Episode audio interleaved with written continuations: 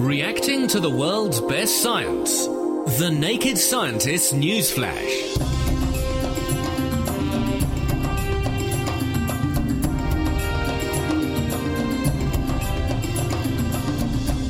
you're listening to The Naked Scientist with Chris Smith and with Dominic Ford. Let's take a look at some of the stories that have been making headlines around the world, scientifically speaking, this week. Dominic, I've got a quick question for you. What would happen if you were to drop a ball bearing about two centimetres across that was at 400 degrees C into some water? Well, I guess when that ball bearing makes contact with the water, the water can get incredibly hot, and so I guess it would boil around that ball bearing.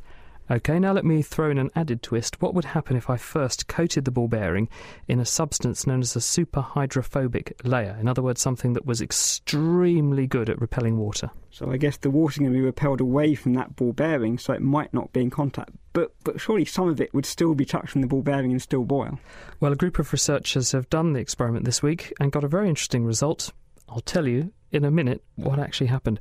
Other news first, though. Uh, an interesting way to repair and restore hearing has been announced this week. Marcello Rivolta, who's a researcher at Sheffield University, has published a paper in Nature where he and his colleagues have found out how to persuade human embryonic stem cells to turn into the kinds of cells that produce the hair cells in your ears that turn sound waves into nerve signals, and then also the nerve cells that transmit those electrical signals from the hair cells into the brain to restore hearing because a subset of people who go deaf are deaf because they've lost those nerve connections. So if we can put them back, then we would potentially restore hearing to these individuals. The discovery centres on the fact that if you take uh, cells from a certain part of the developing embryo and you expose them to two growth factors, FGF3 and FGF10 are the names of those growth factors, then it drives the cells to be fooled into thinking that they're in the ear part of the developing embryo and they turn into these stem cells that are going to produce the hair cells and the neurons. And they've identified some markers that these cells turn on that can be used to identify what those cells are. They're called PAX2, Nestin, SIX1 and GATA3. Those are the markers that the cells make. And they can pinpoint clusters of cells that are going to make these nerve cells. So they identified those, isolated them, and cultured them in a dish.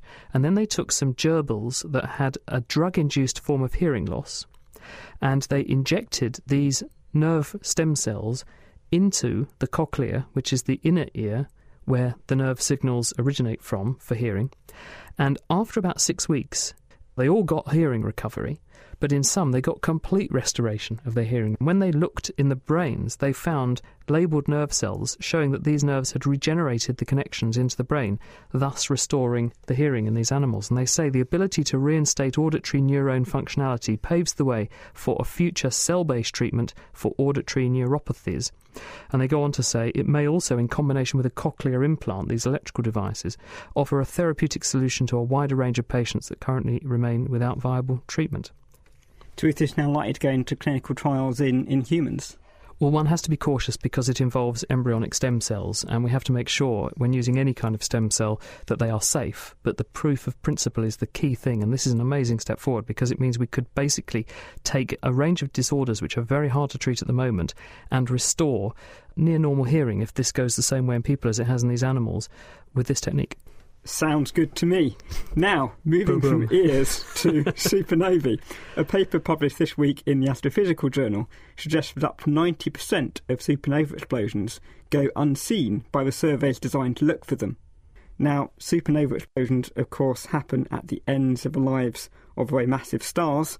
They happen when these stars run out of fuel, when their cores collapse, when there's a tremendous release of gravitational energy from that gravitational collapse and that blows off the envelope of these stars with tremendous violence so that they can outshine billions of more normal stars for a period of a couple of weeks. But if you actually go out and look for these events, you find they seem to be quite rare, even though predictions are that they happen every 20 or 30 years in a galaxy like our own Milky Way. So, why are they rare then? Well, it seems that these events are happening preferentially in areas of the galaxy where we don't have clear lines of sight because there's a material in space called dust. Now, this is basically soot which is produced in the envelopes of stars. It is basically soot from the burning process, and it pervades the space around those stars. And if you have too much soot, you would basically have a smoke screen and you can't see through it.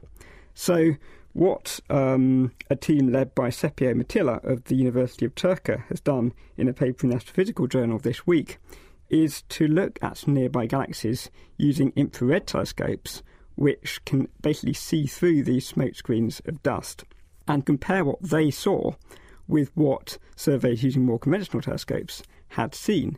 And what they found was they saw a tremendous number of supernova explosions in these very dusty, sooty parts of the galaxy, where you wouldn't be able to see those supernova explosions with optical telescopes. So they think that up to 80 or 90% of the supernovae are happening in these very dense parts of the galaxies where you simply can't see them.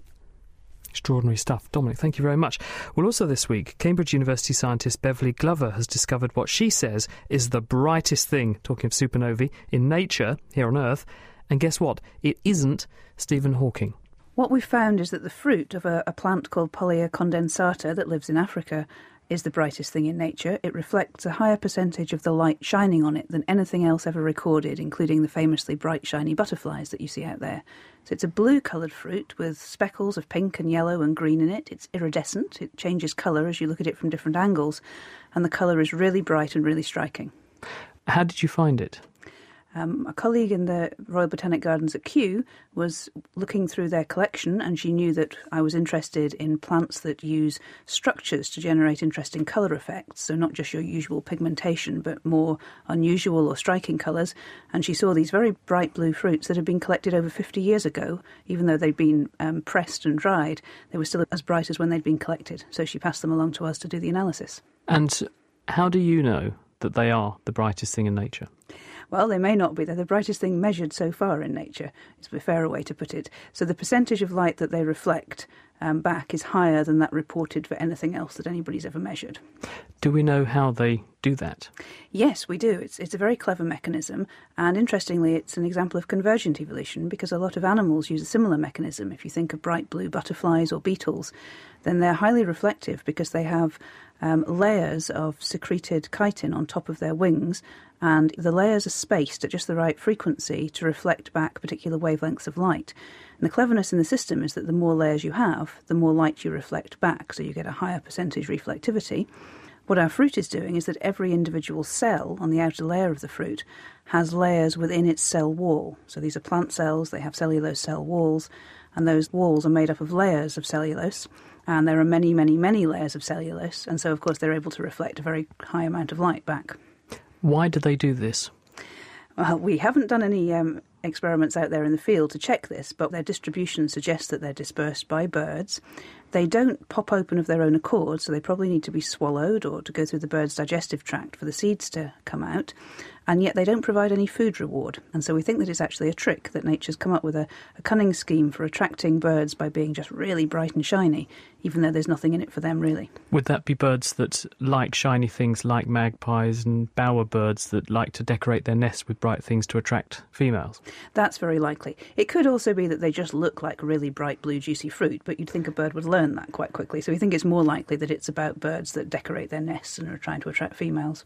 And given that you've worked out how the fruit does this, could we do anything similar, or could we use that knowledge to produce ultra bright things for us to use.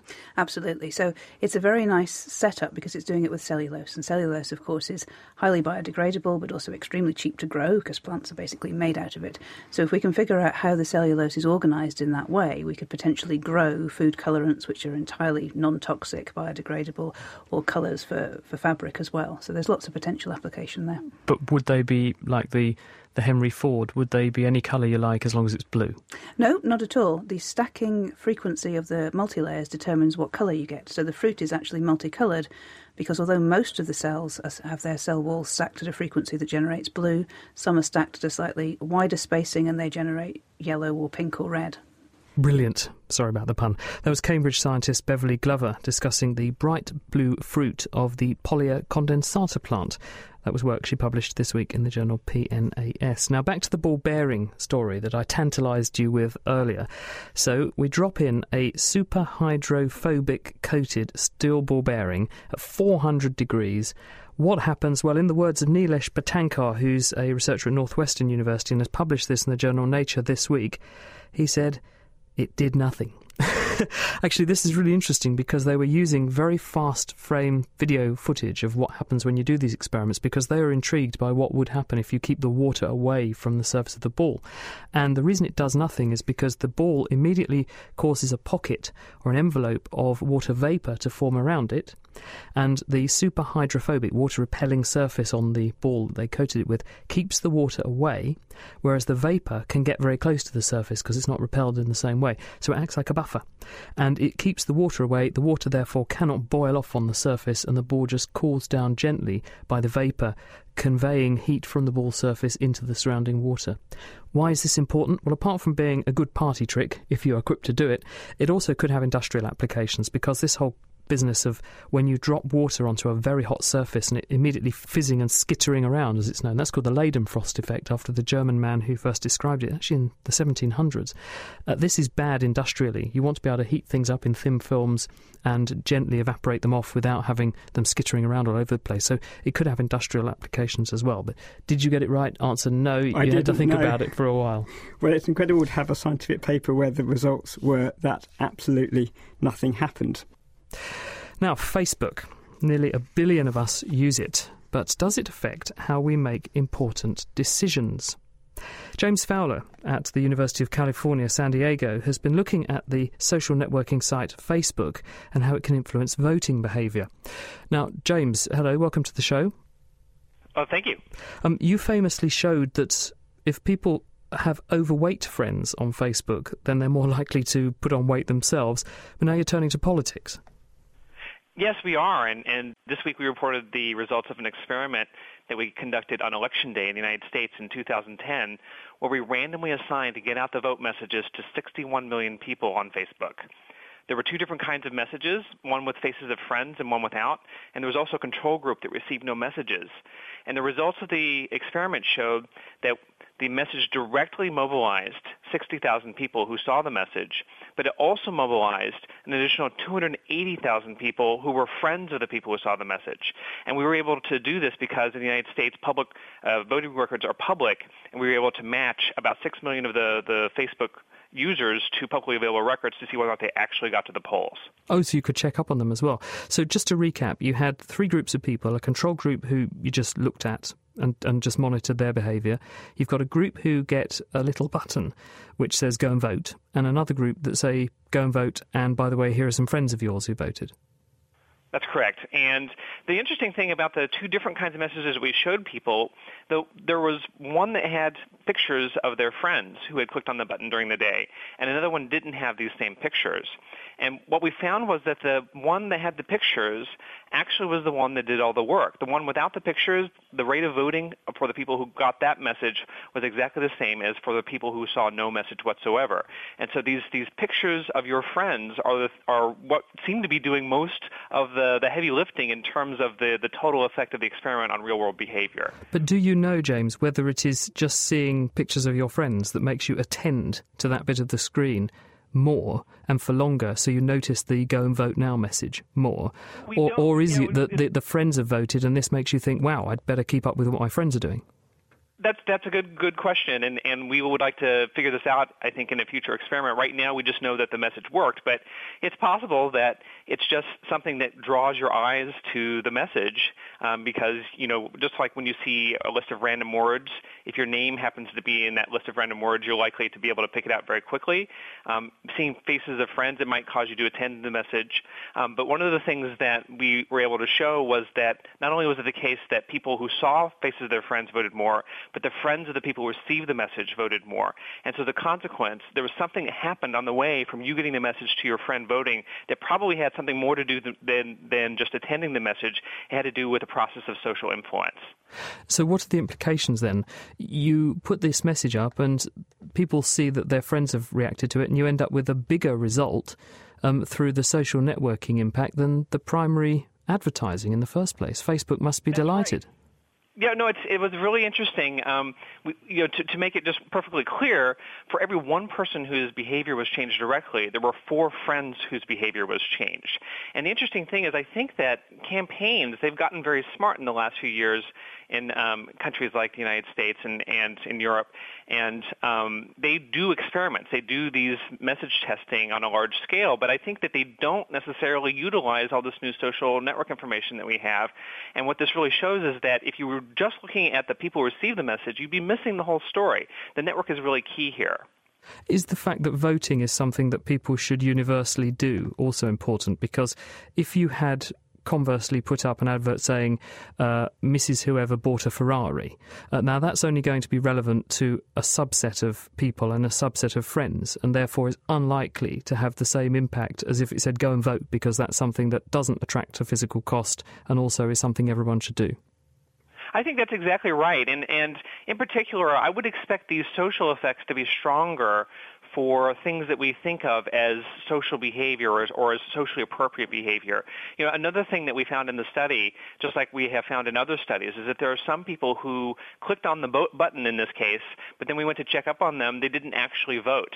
Um, and I think one of the reasons why is because it's highly socially desirable to be seen as, as participating in politics. When it comes to buying a Ferrari, you might get some social benefits out of owning a Ferrari, um, but there's not a lot of people saying, well, you have to vote. Uh, uh, this is your obligation you know, to, to own a Ferrari. Um, so I, I do think that, that it may be the case that, we wouldn't see the same strength of effects for, for other kinds of things online. What's worrying me, though, is the sorts of numbers that you're producing from this study of people whose voting behaviour was influenced. If you look in the state of Florida in the Bush Gore election, that was won with nearly 600 votes only, a tiny number. You're influencing orders of magnitude more people with this study. So, does this mean that potentially a savvy politician using Facebook could actually totally skew an election result then? I do think that these are going to be effective tools, but everyone is going to know about them. and so I think that what you'll see is both sides trying to use the tools and both sides trying to, to mobilize their, their, their voters. And it's important to remember that although it's, it was a fairly large number of people, 340,000 people, this is out of 61 million. And so, so it's, it's a small effect, but because it's spread out over a very, very large number of people in a very, very large network, I do think it's possible that as we learn more about how these processes work, that you could do targeting and you could get those 537 voters in Florida that you would have needed to change the outcome of the election. James, we'll have to leave it there, but thank you very much. That's James Fowler from the University of California, San Diego, and he published that work this week in the journal Nature. Dominic. Now, with a roundup of what else has been hitting the scientific headlines, this week here's Martha Henriques. Eating a high fat diet during pregnancy could increase the risk of breast cancer of mothers, their daughters, and even their granddaughters.